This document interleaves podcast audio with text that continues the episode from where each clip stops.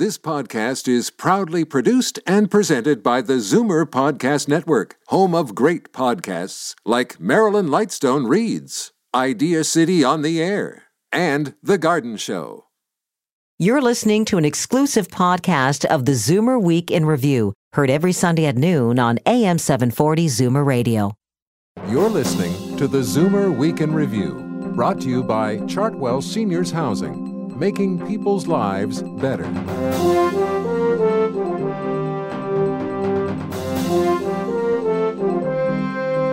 Good afternoon and welcome to the Zoomer Week in Review, all things Zoomer worldwide. I'm Libby Znaimer. All the sex I've ever had in three, two, one. It's a provocative performance piece at this year's Luminato Festival. All the Sex I've Ever Had brings together a number of Zoomers from around the world to share sexual secrets from their youth and later in life. Today, we'll hear from Darren O'Donnell, the show's creator, and Betty Logan, a 76 year old participant.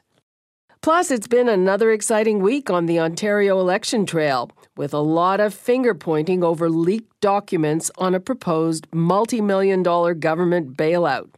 And the week was capped off with a debate hosted by CARP here at the Zoomerplex. We'll revisit that and sort through the issues with our special weekly Zoomer election panel. But first, here are your Zoomer headlines from around the world. This week, the House of Commons passed an opposition motion regarding an important healthcare issue for Zoomers palliative care. The NDP led motion asks the federal government to come up with a national strategy. It calls on the Harper Conservatives to work with the provinces and territories to ensure access to high quality home based and hospice palliative care. Conservative Health Minister Rona Ambrose reacted positively. Here's an example of the adage with age comes wisdom. Life experience has led to a change of mind for 73 year old Uruguayan writer Eduardo Galeano. 40 years ago, he wrote The Open Veins of Latin America, which has been embraced as an anti colonialist, anti capitalist, and anti American text in that region. Venezuela's former president, Hugo Chavez, even gave a copy of the book to U.S. President Barack Obama the first time they met. But now Galeano has disavowed the book, saying he was not qualified to tackle the subject and it was badly written.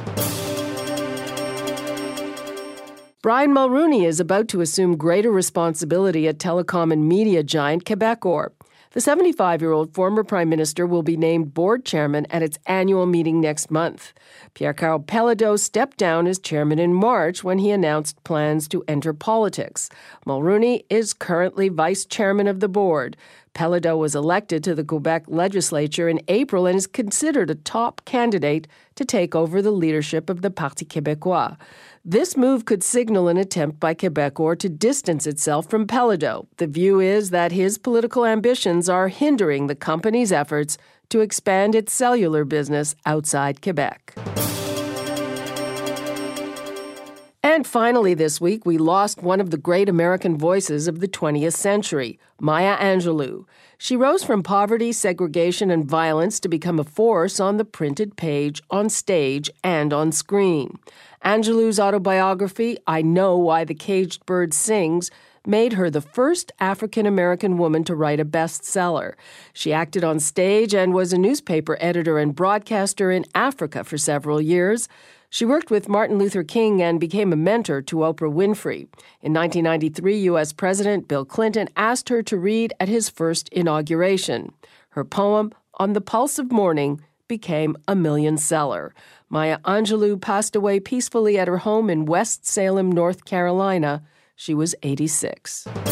I'm Libby Znaimer, and those are your Zoomer headlines from around the world. Will you support a guaranteed annual minimum income to replace all social supports? Charles Sousa. We are. We've Christine Elliott. No. No. Cheri DiNovo. Yes. All right. Will you commit to enhancing CPP contributions and benefits? Christine Elliott. Yes. Cheri DiNovo. Yes, absolutely. Charles Sousa. Yes. That was some of the rapid fire section of CARP's election debate that was staged here at the Zoomerplex on Friday. It was an in depth look at the issues that affect Zoomers most healthcare, jobs, pension reform. While groups like CARP are trying to focus on the issues, the campaign still seems to be mired in mudslinging. This week, the headlines were all about leaked cabinet documents about a proposed plan to bail out the Mars Innovation Hub which is on the verge of defaulting on its $234 million government loan. What part of this is sticking with the voters? I'm here with our Zoomer election panel. Susan Eng, CARP's Vice President of Advocacy, Dale Goldhawk, host of Goldhawk Fights Back, and John Wright, Senior VP of Ipsos Reid. I don't think eight people out of ten are going to fully understand and appreciate it. Yeah, it sounds kind of inept and kind of dumb, perhaps, in some aspects of what they were doing. But in terms of a real scandal with horns on it, I don't think so. No, and, I, and it, what little I understand of it is that Mars got itself into trouble. Um, and because they had borrowed the money from the government, and so the government gets involved and decides instead of losing its uh, loan. They're hmm. going to buy the building and house uh, the civil servants who otherwise were in leased offices. So, if it, we weren't in a campaign mode, I think that people would say, "Well, that's not a bad business decision." Yeah. John, what do you think? I think a lot of this sort of stuff where we're into throwing numbers around is just above the public's head. I think if you didn't like the liberals in the first place and you're paying attention, this will just add to that.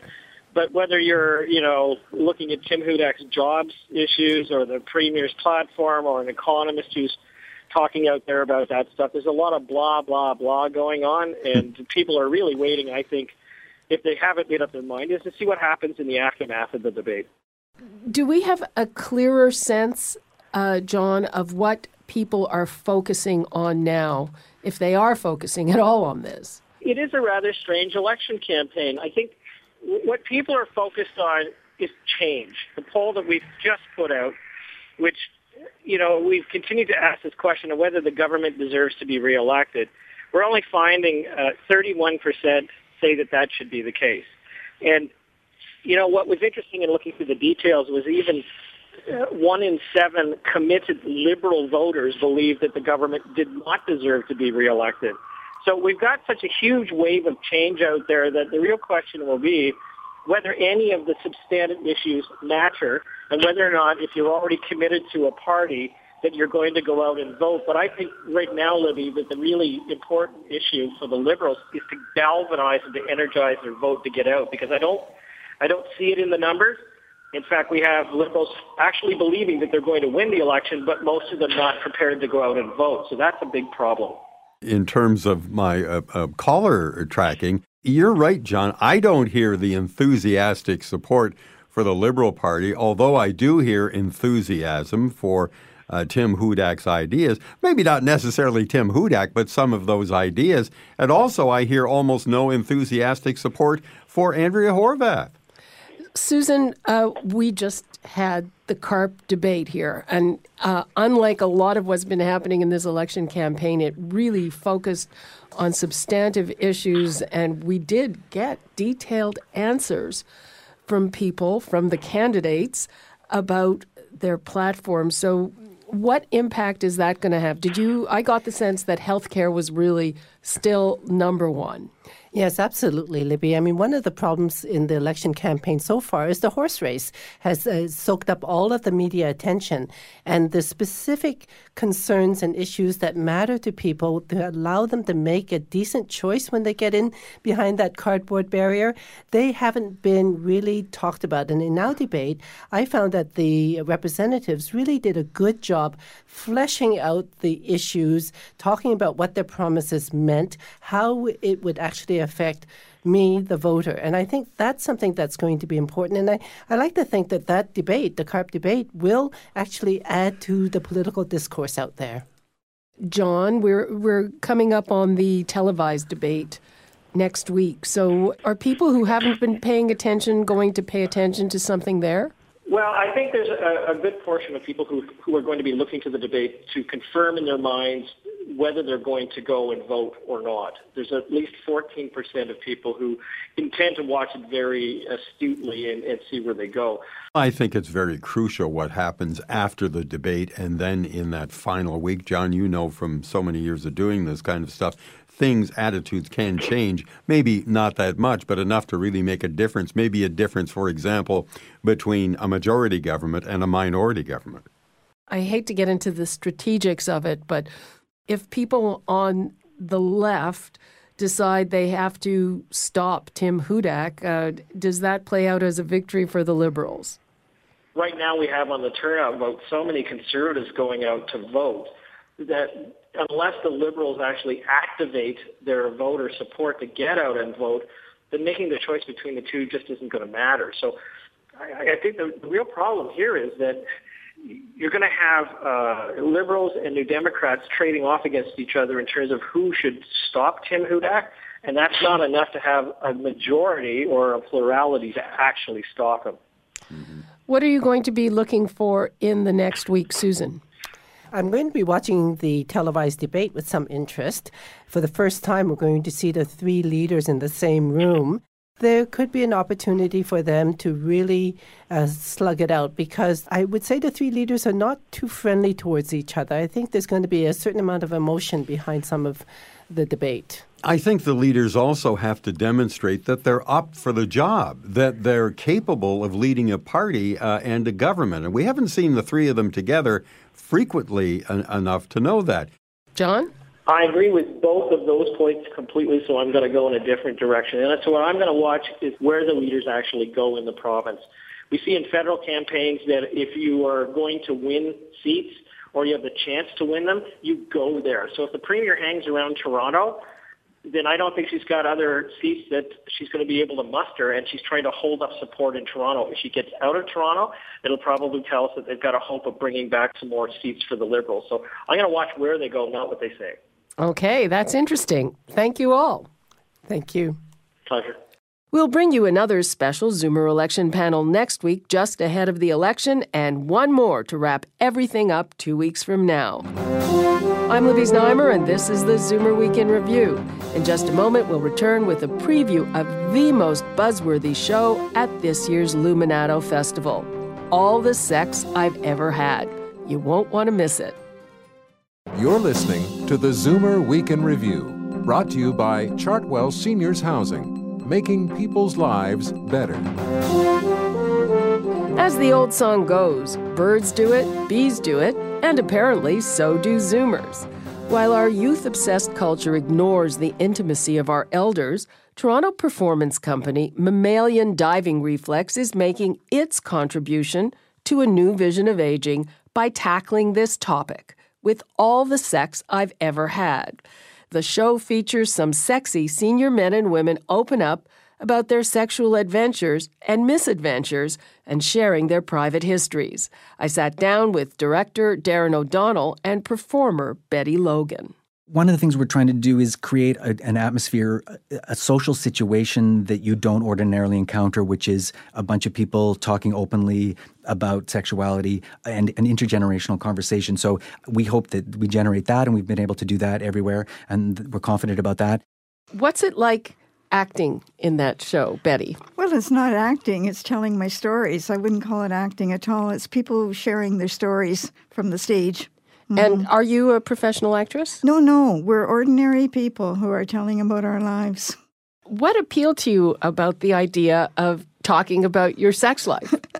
Not much appealed to me at the beginning, that's for sure. it was a free trip to Germany that appealed to me. okay. You're telling the truth. Yeah. But once I got there, it was very liberating to to talk with the other people. And it, and it wasn't salacious or anything like that. It's just talking about your relationships that you've had that have been sexually based or intimate relationships, but there are all kinds of spin off things to that. So it isn't sort of about sex per se. When you first see this as a concept, it's it's fairly shocking. Was that the idea? We're performing in edgy festivals, so you know the context is, is doesn't surprise people that much. Um, but then it was mostly to yeah, there was there's an aspect of of trying to bring something into the general discussion that doesn't get talked about anymore, not to shock, but to enlighten more to the point my experience with with working with these people is that there's a lot of um, courage and generosity there. So people don't sweat the small stuff anymore. Um, the things that f- used to freak people out when they were 20 years old just don't freak people out anymore. Um, Sexual things, any things like the things that you know, like embarrassment around this or that, or or humiliating experiences by being dumped, things like that. People are much more resilient when they're older because they've been through it. It hasn't been the world hasn't collapsed. Everything's everything's fine. So it was it was seeing all of that and then trying to to draw those things out and share those with the audience and and then create an atmosphere of generosity there where where we could have a discussion. The audience is invited to participate with discussion. They're asked questions, they're polled. Those who feel like chatting about stuff are given a microphone and, and they can they can chat. Betty, first of all, how old are you? 76. Wow, you look fantastic. Thank you. and you still have regular sex? Oh, no, no. but I'm sexy. Betty makes a I, really. I, I think this sex business is not so important, really. It's sexuality. Right. We never lose our sexuality, and whether or not you're having a sexual relationship in a the way you think of it traditionally, I think is not so important.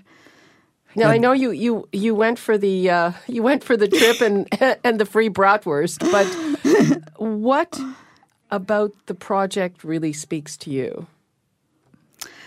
I think the gratitude we received from the younger people in the audience, they were so appreciative to learn how older people feel. Uh, just genuine gratitude. And some people were so moved by the performance that they, they couldn't even speak after. They had to walk out and not socialize.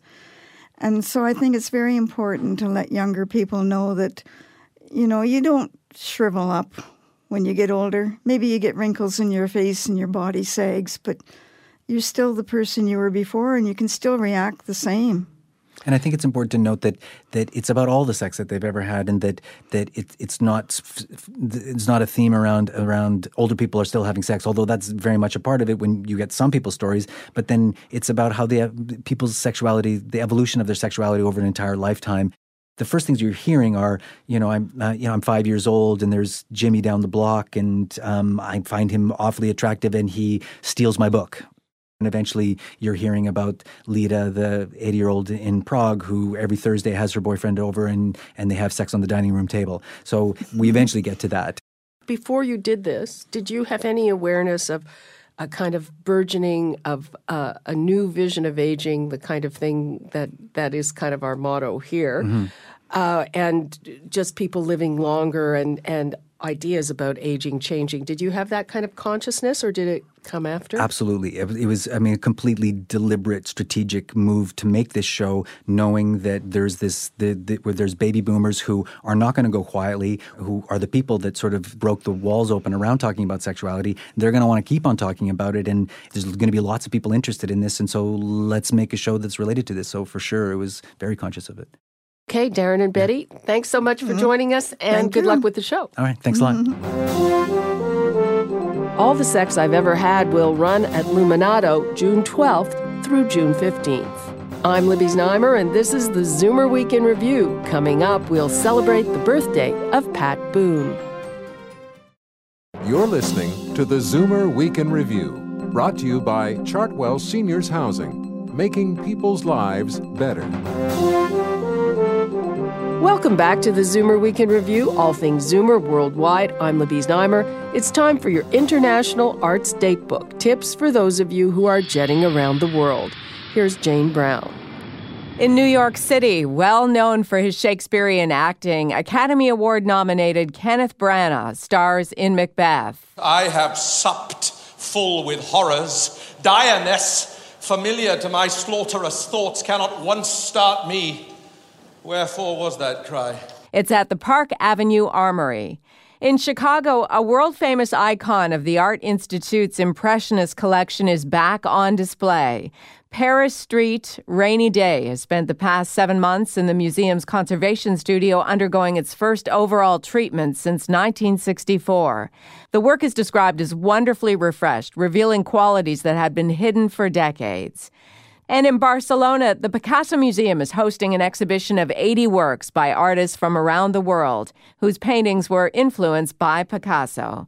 I'm Jane Brown, and that's the International Arts Datebook. On a day like today. Today, Pat Boone is celebrating his 80th birthday. The singer is a living legend. Believe it or not, he was the second biggest charting artist of the late 1950s, only beaten by Elvis Presley. He has sold over 45 million albums, has had 38 top 40 hits, and appeared in more than 12 Hollywood movies. Pat Boone's career began in 1954 when he started recording for Republic Records. But it was a cover of a Fats Domino song that sprang to the top of the Billboard charts in 1955 and made him a household name. And that's what we'll hear today. Here's Pat Boone singing Ain't That a Shame. You made me cry when you said goodbye. Ain't that a shame? My tears fell like rain.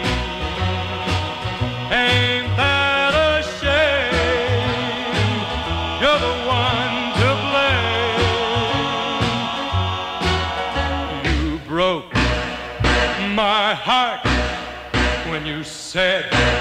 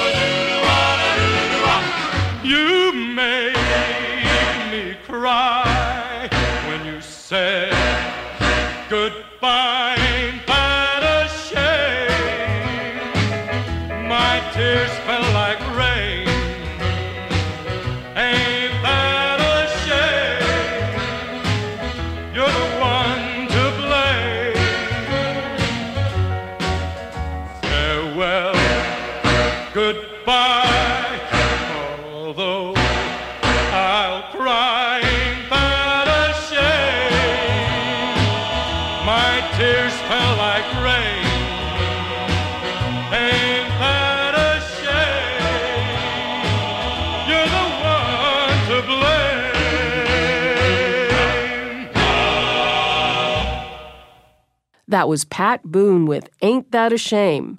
Boone is celebrating his 80th birthday today. And that brings us to the end of another edition of the Zoomer Week in Review. I'm Libby Znaimer. Thanks for joining me today. Be sure to come back next week when we have a look at how things are shaping up as we head into the final few days of the Ontario election. You've been listening to the Zoomer Week in Review, produced by MZ Media Limited. Executive producer Moses Znaimer. Produced by Paul Thomas. Program director John Van Driel. This has been an exclusive podcast of the Zoomer Week in Review, heard every Sunday at noon on AM 740 Zoomer Radio. This podcast is proudly produced and presented by the Zoomer Podcast Network, home of great podcasts like Marilyn Lightstone Reads, Idea City on the Air, and The Garden Show.